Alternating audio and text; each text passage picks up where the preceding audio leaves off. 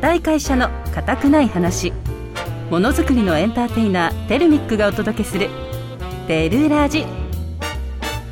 テルラジは株式会社テルミックの提供でお送りします。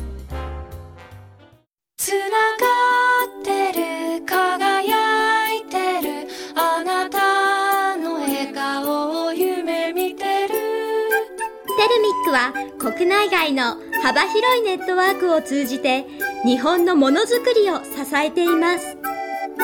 素敵な未来が待ってる。テルミック。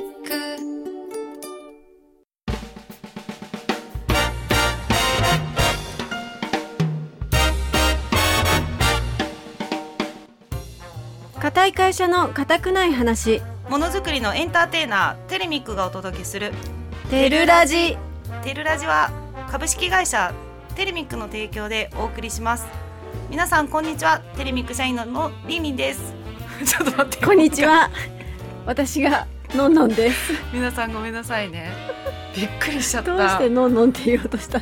びっくりした。なんだろう。最近さちょっと本当にこれ真面目ね。最近見学会とかほらこの前学生向けにあったじゃない、うんで他にも海外の方だったりうん。国内の異業種の方が来て、結構ね田中社長がねこちらがラジオやってるテルラジのパーソナリティのんのんですっていつものんのんがいない時に紹介されるんですよね。そう私はねリンリンがいない時にね今日はねなんとテルラジのリンリンがいますよ。のんのんです いつもいいんだけどねなぜかふと今頭によぎってびっくりしました。でははい。改めましてあの私がりんりんです。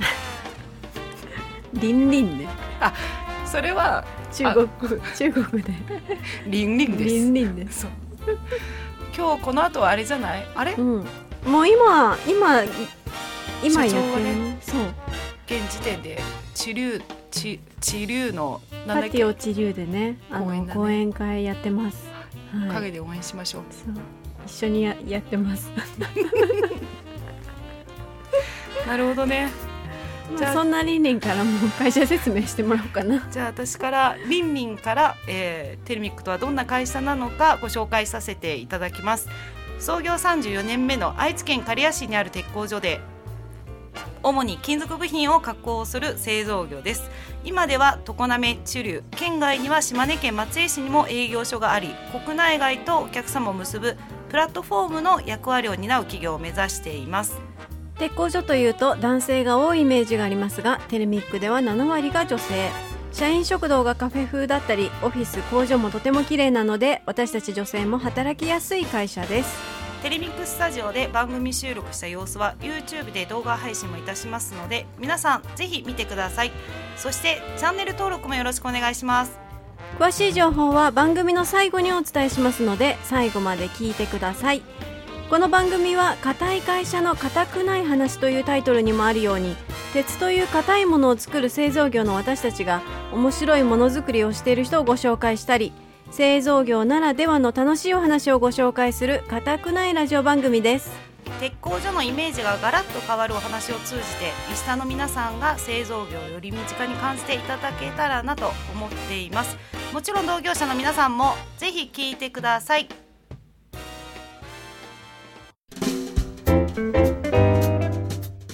ただいまお送りした曲はドラゴンアッシュでグレートフルデイズ。ラジオネームチョコさんからリクエストいただきました。ありがとうございました。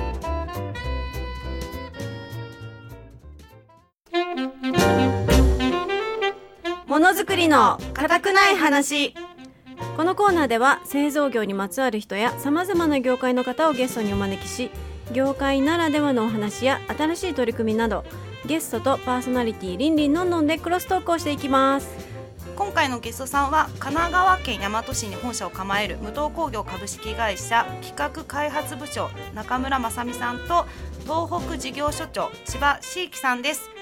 中村さん千葉さんよろしくお願いしますよろしくお願いしよます。ろしくお願いしよろします。くお願いしではまますず中村さんから、えー簡単に自己紹介と会社紹介をお願いできますでしょうかはい、えーっと、こういう場合はまず会社から言うんですけど、まず私の PR から、えー永遠の絶好調男、中村正美と申します。えー会社はですね、武藤工業株式会社といいまして、テルミックさんと同じで、硬い会社なんですね。金属熱処理といってあの金属をですね熱処理して温めて急に冷やして硬くする会社なんですね。で拠点はですね神奈川県大和市と岩手県北上市と静岡県富士市にあります。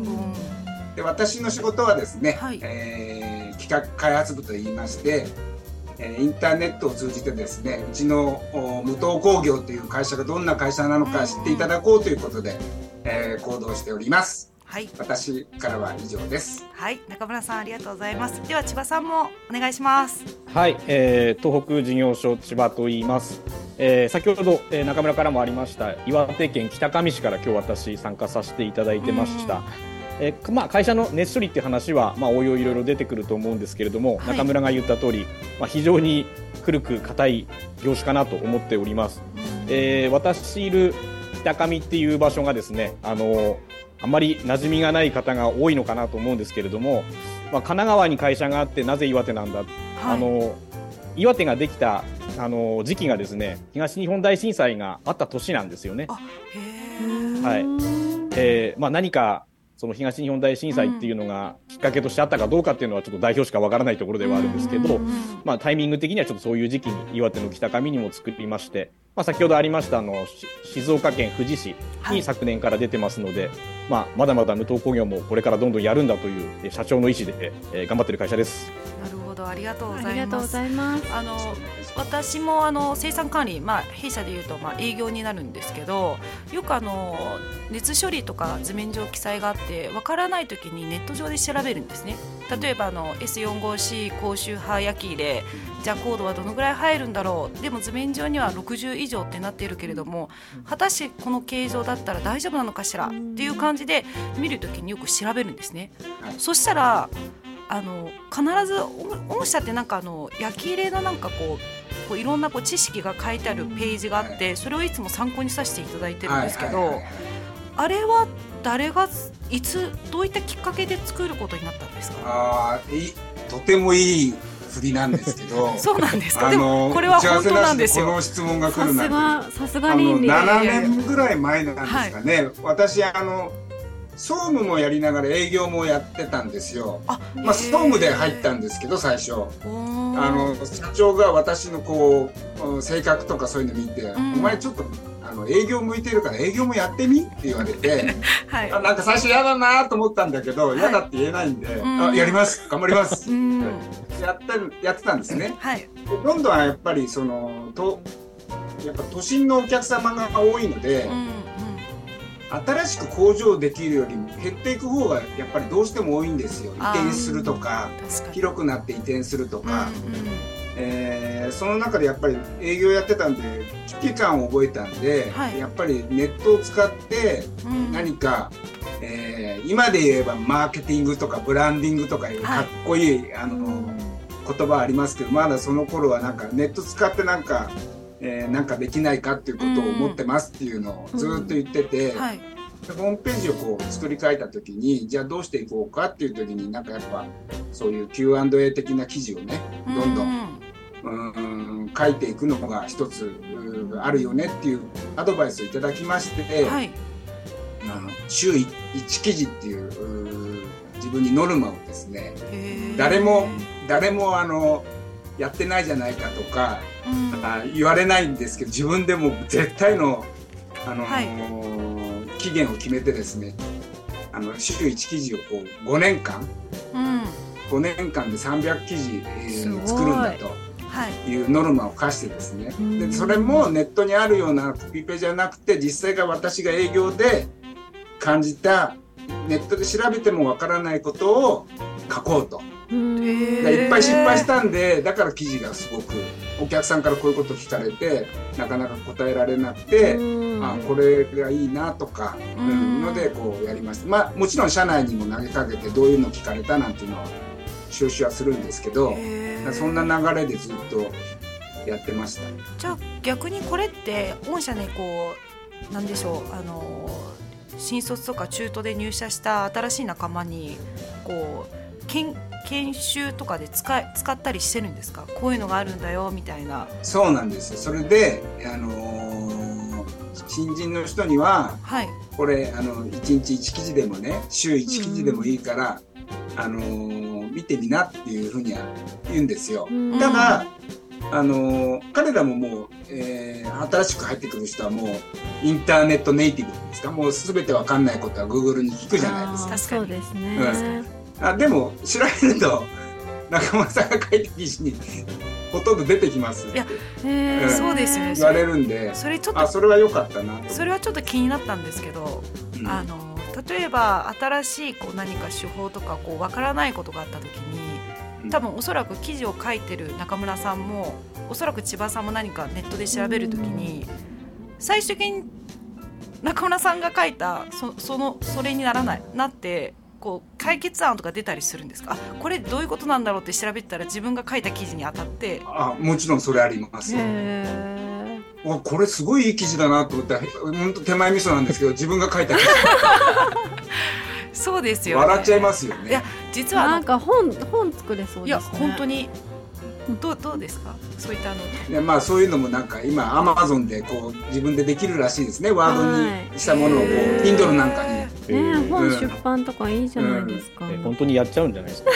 そうですねねそういう話もまあ出たりしましたけど今のところは、えーやっぱりマーケティングの一環なのでどうやってこううちのこと知ってもらおうかなと思って、うん。うん。で最終的にはやっぱりね企業なんでこうどうやってお客様と本当つながって共存共栄してお仕事に結びつけるかっていうのはやっぱ難しいところで金属金属熱処理って例えばアマゾンでなんかいいもの見つけて、うん。あこれいいからストックも欲しいから本当は一つだけでいいんだけど2個3個買っとこうかなっていうのはうん。絶あるあるじゃないですか。うん。そうですね。熱処理絶対ないんですよ。あのおいいい熱処理だからあのお客さんから1個って言われてんだけど2個やっとこうかなって絶対ないしあ図面の中で熱処理が要求されてなけれーば、ううんんちょっと硬くしちゃおうかなっていうのないんですよね。ないですね。うんうん、だから需要をどうやって見つけるかっていうよりもどうずっと長くお付き合い一回でも接点持った人とずっとこう、あのー接点を持ち続けるかっていう。うん。でなんか必要になった時にあ中村ってやつがいたってなってうん。問い合わせが来ると、だから5年前に問い合わせやった人がうん。最近問い合わせまた来たりとか、なるほど。なるうん。だからそういうのでしかないのかななんて思ってます。ほどね。ありがとうございます。ありがとうございます。中村さんあの千葉さんいや本当にえみちゃん飾ってくれてますね千葉さん。ありがとうございます。あの他に後ろに飾ってるものはななんなんですか？このこの木のどの辺がいいですか？えっと、これは、まあ、あの、お客さんレーザー刻印機持ってたんで、えー木に掘れますか？掘れるよって言われたんで、うん。看板作ってくれっていう話で、うん。ちょっと外観見えないんですけど、私いる事務所も今、あの、木造の、ちょっえー。とロングハウスみたいな雰囲気すのごい素事務所なので。敵ですよね。なんか、はい。ズームの画面だけでもすごい伝わってきますね。あとやっぱりこうこれうちの先代の,、はい。あの武藤があの引退した後になんかやっぱりものづくり好きなんでしょうね。自分でこう陶芸をするって言って作った湯飲みがあったり、うん。ええ。はい、無償でや供給さっぱりあれる。んですのものづくりっていうのね何か作るのが好きなんですね。あとこれ最近私もちょっと学生さんはいに授業しに行ったりたまにすることあるんですけど、へえあの熱処理のお話をさせてもらいにあのそれは車こですか？れミニ四駆って知ってます？あーミニ四駆。時代でした時代でした。ですか。スプレーしてました最近学生さんにいてミニ四駆知ってるっていうと、えー10人いったら1人か2人しか知らない。そうなんですか？そうなんですね、でこれあの、まあ、ただミニ四駆飾ってもしょうがないんでこれボはい。ディあれなんですよ、3D 造形したこれ64チタンで作ったボディなんですよ、おね、御社はそそういうのもやってみえるんですか？いえあのー趣味ですか、趣味趣味。半分趣味ですよね。あのただあれなんですよ。やっぱり今これ喋っていいのかな？中村さん大丈夫ですか？どうぞどうぞ。あの熱処理の世界も 3D 造形した金属の熱処理ってちょっと出てきてるんですよえね何ですか？それ。きょ興味興味あります。何ですか？内緒。内緒ですってやっぱね、あの高級な材料っていうんですか？はい。それをこう削るといっぱいなんつうのかな？削りカスがいっぱい出るじゃないですか。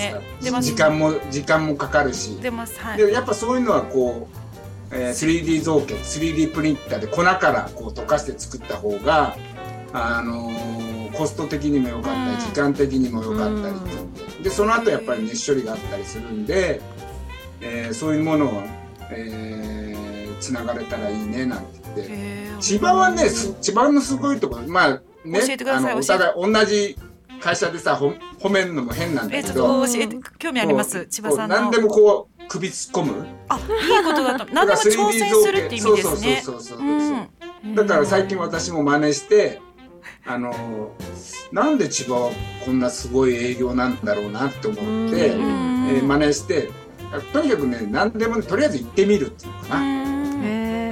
で例えばあの私がこういう人に会いましたって名刺共有すると、同じ会社の、はい、同じ会社の誰々さんと5年前に会ってますとかねすぐねあの覚えてるんですか、うん、覚えてるし頭の中入ってるし、うん、うん、だからそこら辺がすごくて秘訣は何ですか、うん、千葉さんそれは。どういうふうにしたら。でもちょっとそれそれ出されるとですねあのちょっと生年月日も書いたんで年齢私ももう40今年3になるんですけど最近人の名前とあの顔が覚えれなくなってきたなってすごく思ってまして。あれ、えー、あれそれが増えたとかないですか？ああります。すごくあります。わかります。だから過去の 過去の過去の産物の話すると、まあ、さっき中村の方に言ってもらったのは、うん、そうですね。なんかこう中村に私の頭の中の解析をしたいって言われたこともあったんですよ。こう営業マニュアルを作るっていうことで。でもそれは無理だろうなっていう話であの常にやっぱり覚えてるわけではなくてはい、例えばこう加工でもこう分野があるじゃないですか。何加工っていう、ありますね。分野の紐付けで自分の頭の中で多分覚えてるんですよね少し、はい、だからそのワードが出た時にあこの人詳しい人いたなとかこの人からの紹介でこうだったなとかっていうなんかちょっとこう説明しづらいんですけどちょっと紐付けが自分の中で多分あるんですよ。色分けみたいなのしてるんですね。はい、おそらく多分そうですね。ねだからそれどうやってんだっていうのよくわかんない。俺聞いたよね。俺あのうちの社長も営業畑の人で、はい、で千葉もそうだし、今出てないんですけど、今静岡の方で。えーえー、責任者とやってる、はい、取締役の藤島っていうのがいるんですよ。うん、もう彼もあの営業畑で、うん、えー、現場に入って今全部仕切ってるんですけど、はい、でこの三大パーソンですか？うちの中では、はい、まあ営業にもう一学年持ってるような。だからどこなんだろうなって3人にこう聞いて回って、はい、一つ私が分かったのは対面してお客さんと話したことと過去のことがなんか結びついて違うものをアウトプットするんですよね、彼らは。うん、それがあの抽象的な言い方ですけど聞いて「ああそうですかすごいですね」じゃなくて、前こういうのがあってこうだからこれはどうなんですかっていうのがその場で出るっていうのかな、そのスピードなんだなっていうのがあのできる営業マンって。言って終わりじゃなくてなんか違うことをまた聞けるっていうのかな過去の自分のことから。それそれをすごく感じましたね。今聞いてすごい勉強になったのでちょっとこれから見習いたいですね。見習ってね営業もでもあれじゃないですか。我々も一回工場見学お邪魔したじゃないですか、はい、あの田中社長のお話ぶりも聞いてやっぱりさっきも中村も言ってたんですけどちょっと思ったのが、まあ、うちの代表にちょっと似た雰囲気あるなと思っててあの私うちの代表でちょっとびっくりしたところが、はい、あの岩岩手に工場あるんですけど、はい、たまに電話来てあのこれの修理やるとかあらあそこの通りに看板こういうの出てたじゃんとかって言われたことがあって、うんはい、そんな看板ありましたっていうのが地元にいてもあるんですよね。でもいざ行ってみるとやっぱりあるんですよねそういうところ。多分なんか田中社長もそういう気質ありそうな雰囲気、ね、やっぱりそうですよね。あります。あります常にこう見てますよね、見て何かこう会社に取り入れれないかっていうのとか、うん、そう。ちょっとそろそろ時間になったあっという間に時間が来ちゃいましたね。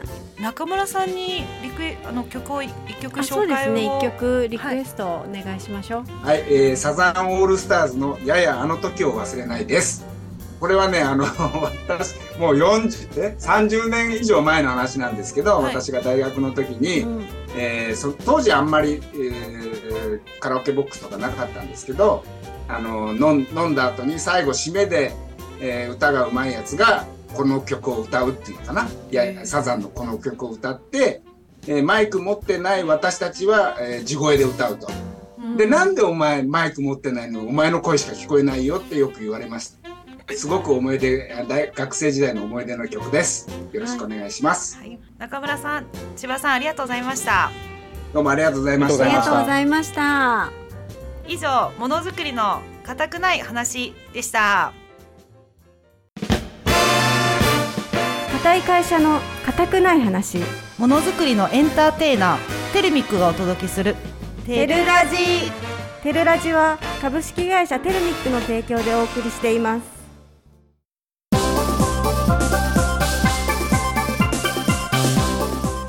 のこれだけ覚えれば硬いよ中国語講座。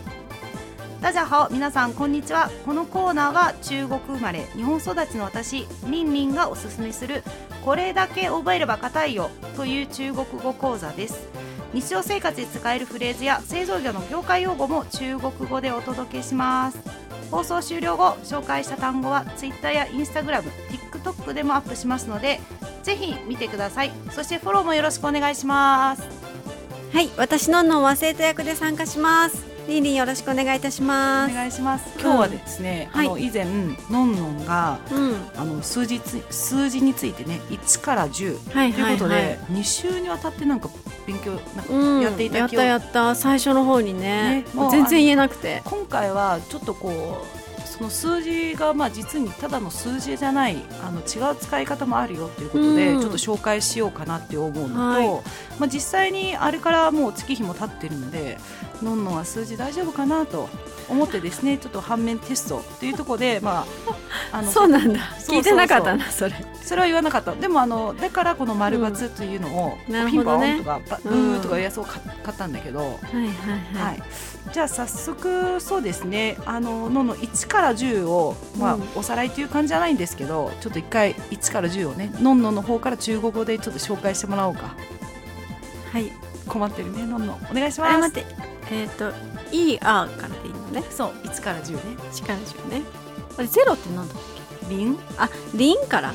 じゃあリンからお願いします。オッケー。0から10零一二三四五六七八九十ピンポンこれ押してみて。あ違う違うそうそうピンポン。なんですけど今日はですねその中でじゃあ違う使い方っていうと何があるかっていうのがあるんですけど、あの中国ってまあ全部漢字なのね。だからもうすごい、うんね。最近だと、まあ、ゲームとかネット社会とかだと、うわざわざ漢字を打つの打ったり書くのが面倒くさいから、うん。数字で表す言葉がいくつかあって、ポケベルみたいに？ね、時代を感じるよ今の子ポケベルわかる？私はわかるけど。いやいや弁解するけど私もポケベル世代ではないよ。あそうなの？そう。私はもう最初から携帯だったから。J フォンだったから。あ本当？私はポケベルじゃない。プリペイドのみんな知ってるかな？なんかあのプリペイドの携帯、うん。カードをコンビニで買って削って後ろでチャージするやつ。それを使ってた。公衆電話ってこと？違うよ 普通まあいいわ。みんな調べてもういいよちょっと本題に行くよ。ちょっと長くなっちゃうから。ずれちゃう。じゃあ行くよ。あの数字の中で量。量。これ6ね。数字の6うんうん。あのリスナーの皆さんは見えないんですけどあの動画で見てね。量だとこうね。量。こうね。アロアハみたいな感じね。でも量これはあのもしもしみたいな感じになるんだけど、使い方はこうじゃないの。量の最近の使い方はえっ、と量量量。3回。量量量。これはねすごい666上手。っていう意味なのね。へえ量量量って言うんだ。そう。だからあのよく口でもネットでも、うん。あのコメント欄とかゲームの中でも、もう量量量って打つと打つだけでもう666って打つだけで？打つだけであこれはもうすごいとか上手なんだっていう意味になる。あそうなんだ。そう。本当にそう。これはねごい。そうなの。あとはもう昔からよくあの使われるのね。250って書いて、うん。えー中国語で「二百五あバイウ」お発音いいじゃん。本当？そう。これはねあの間抜けなとかアホ,、うん、250アホなって意味なの。へえ。そう。あのあんまりこうそれを見た時にあんまりこういい気分にならない言葉。あそうなんだ。だから250そう。だからみんなあのこれはね覚えてちょっとよく観察したり注意してみて。それってなんでそうなの？アルバイはねあのいろんな諸説はあるもう一回言ってもう一回言って今。アルバイウわあやっぱ違うね。すごいね。いろんな諸説があるんだけどちょっとこのリミはねア日本育ち中国の歴史がね、そこまでちょっと勉強してないからあんまりわかんないけど、うん。いろんな諸説があってこのなんでアルバイウ250はうん。間抜けなアホなって意味かというと、うん。その昔その偉い方がこう殺されちゃったのねこううん。処罰されてでその犯人を探そうってなった時に、誰がそうしたのかがわからないと。うん。であるこう人が、えー、とじゃあその今から犯人を見見つけますと。うん。でもしくは自白をしたら千両昔のお金で言うと千両をあげますみたいな、っうん。ていうのを告知して紙貼ったりして、まあうん。いろんな人に分かったんだけど、うん。そしたらある人がある日4人の人がうん「私ですはい私がやりりました」って言ったのね。でそれはちょうど4人ででも千両1人にあげたいんだけどなってなった時に線を読んで割ったの？そしたらその4人が「いや私たちはもう読んで割ればいい」ってへ言ったえのそしたら250じゃん。うん。でそこでその人たちをもうこの人たちが犯人だグルだっていうのが分かってうん。4人とも処罰したことによってこの「アルバイを250は間抜けないって意味なの。だってほらもしグルじゃなければ全部欲しいじゃん、そうだね。なんでわざわざ4人で分けたの？ってなるからうん。グルだなっていうことでああなるほどね。そういうあの話が実はあるのよ。へえ私もあのこの言葉ちっちゃい頃からあんまりこうアホな間抜けなっていうのをよく知ってたので、うん。あんまりこうなんでなんだろうっていうきこう知るきっかけっていうか調べるきっかけがなかったんですけど、まあ、今回はね、まあ、このコーナーで紹介することにあたってちょっと調べてあなるほどねっていう。アルバイウアーバイウそう。だけどあのこれから次に紹介するのが、うん。ウアーミンウアーリン520 520そう。これはあの520って呼ばない。520っ520て呼ぶんだけどうん。これは何かというとあの恋人同士とかうん。こうカップルの人もしくはうん。夫婦とか、あのの方たちに使う言葉。これはあの、発音がどういうことってことだよね。これはどういうことかっていうとどういうことだ「ウアーリンウアーリン」の発音が、うん。みんなも知ってるかな「我愛に。ウアイに」と発音がまあ近いはいはいはい。こあれ愛してるだっけ？うそう「あなたを愛してます」っていうことなんだけあどだから520ね。それをわざわざこう漢字にしたりとか、うん。口頭に出すとちょっと照れたりするから、うん。あえてこの数字で照れポ隠しでケベルねポケベルが今流行ってるんだ中国で。とかあったりするの。これ本当よ。そうそうそう。あまあそういった感じで。520でもあの間違えちゃったら大変だね。本当はさ520の意味で送ってるのにさ250って送っちゃってさ逆で。それはねそういうのありそうじゃない？大変なことになるわよ、ねもうけん喧嘩ごと、まあ、喧嘩になっちゃうかもしでもれない666はなんか使ってそうだね SNS とかでも。そうあの結構前までここ数年そういうのをよく見かけていて、どういう意味だろうってよくわかんないと思ってて、思ってたけどやっぱりすごいネット社会とか中国での動画とか、動画配信ネット社会今なっているので、すごく年々と増えている。量量量。そう。あと他には「233あ三三」これは数字の2と33ね。うん「233あ三三」これは何かというとあの爆笑とか「わらわら」みたいな。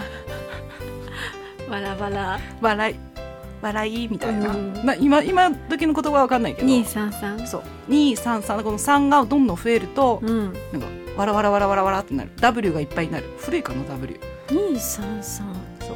て言われるんだってへえすごいね。じゃあ何？リンリンのあの妹とかは使うの？リンリンの妹は88を使うかな。ババ？うん。これなんでかというと、あのバイバイって意味。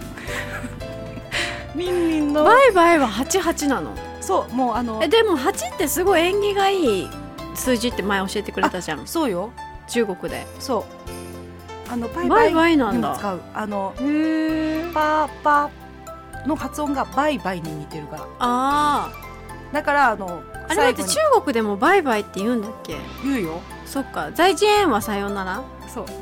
バイバイは言うんだ。バイバイ言う。あでバーバー。バーバーみたいな。ダメだよそういうこと言ったら。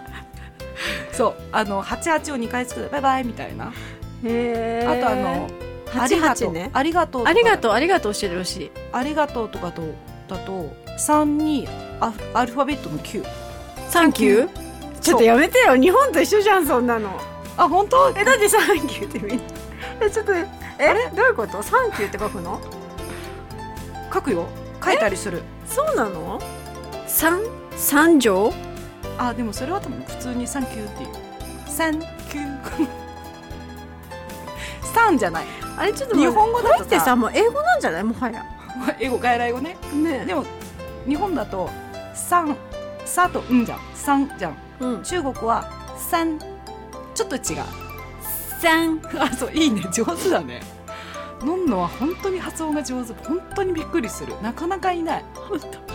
本当にびっくりする。リュウリュウリュウりゅうりゅうりゅう使えたね。こういう時に使えます。すごいね。あすごいね。中国語のリュウリュウリュウリンリンはすなんかすごいパリピみたいで嫌だねなんかりゅうりゅうりゅうパリピっていうのなかなかいないよ私がもしテルミックで「リュウリュウリュウ」とか言ってたらみんな多分下の子たちが「高野さんどうしたの?」って飲んのがねやばいよちょっと最年長だからね私らでもだよこれから使う今の流行りだもの社長に今度やろうか。リュウリュウリュウ。ちょっとね足もちょっと上げてみたりね。足 古いね。足上げるのやめよ年年バレちゃう。う転んじゃう。そうだね。まあもうなんだかんだ言ってちょっともうそろそろ時間っぽいので、はい。皆さんね今日は「りょうりょうりょうりゅうりゅうりゅう666」って書いて、うん。すごい上手。すごい。これをね絶対覚えて。うん。これはあのすごくいい言葉で何でも使える。あなた上手だね中国語でもあなた今の発言良かったねとかでも、うん。りゅうりゅうりゅうとかあなた今行ったことすごいかっこいいよ良かったよもうりゅうりゅうりゅうりゅうりゅうりゅう。りゅうりゅうりゅう見えないけどね。アロハみたいにしながらやってるけど見えないけどでもショート動画で使えるかなと思って。こうやってねりゅうりゅうりゅうこうやってねやってください ため息ついちゃいっぱい力を今使ったから。そうだね。いつも使わないテンションでねこんなテンシンョンしないもんね。なかなかないね。すごいすごいっていうそれぐらいのテンションだもんね。りょうりょうりょうりゅうりゅうりゅうじゃあまた次回。さようなら。再见。再见。バイバイ。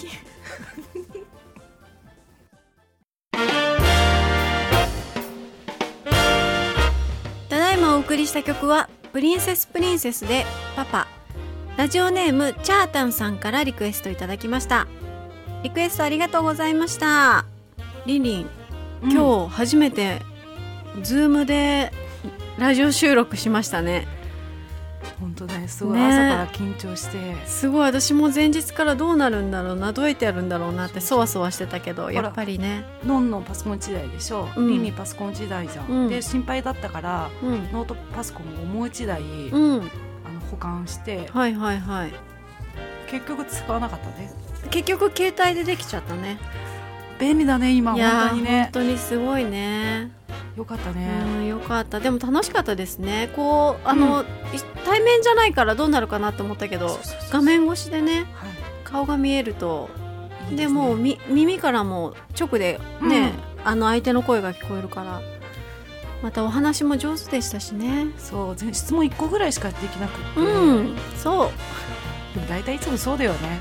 聞いてそうだね。お話ししていくうちにどんどん話が膨れ上がって、そうそうそうそうそしかも熱処理だったからどどうなんでだろうとかわからないこともあったう、りね、うん、いろいろ。ね教えてもらいましたそうねそう、まあ、来週もねうん。ちょっとゲストさんとしてまた出ていただくのでそこではい。いろいろちょっと質問しながら、うん、まあ、個人的な趣味だったりいろいろ聞けれたらいいのになと思ってます、願望ね。願望なんだ。今リンリンの願望を伝えたんだね わかりました。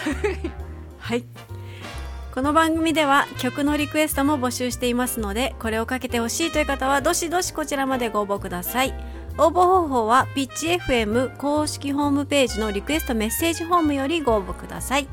またオープニングでもお伝えしましたテルミックのお届けするラジオテルラジの情報は弊社公式ホームページでもご紹介しています。YouTube、Twitter、Instagram、TikTok でも随時配信していきますのでぜひフォローお願いします。オンエアが聞けなかった方は過去の放送回の配信も行っております。Apple Podcast、Google Podcast、Spotify、Amazon Music のアプリでスマホやタブレットがあればどこでも聞けます。こちらもぜひお気に入り登録をお願いいたします。固い会社の固くない話。ものづくりのエンターテイナーテレミックがお届けする。テルラジ。お相手はニンニンとのんのんでした。また来週。さようなら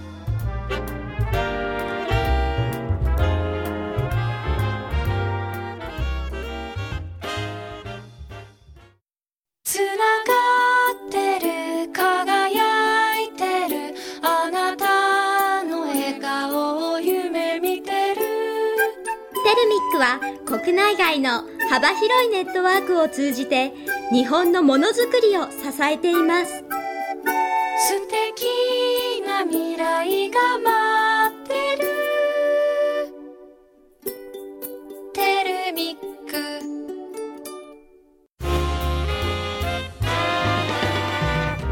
テルラジは株式会社テルミックの提供でお送りしました。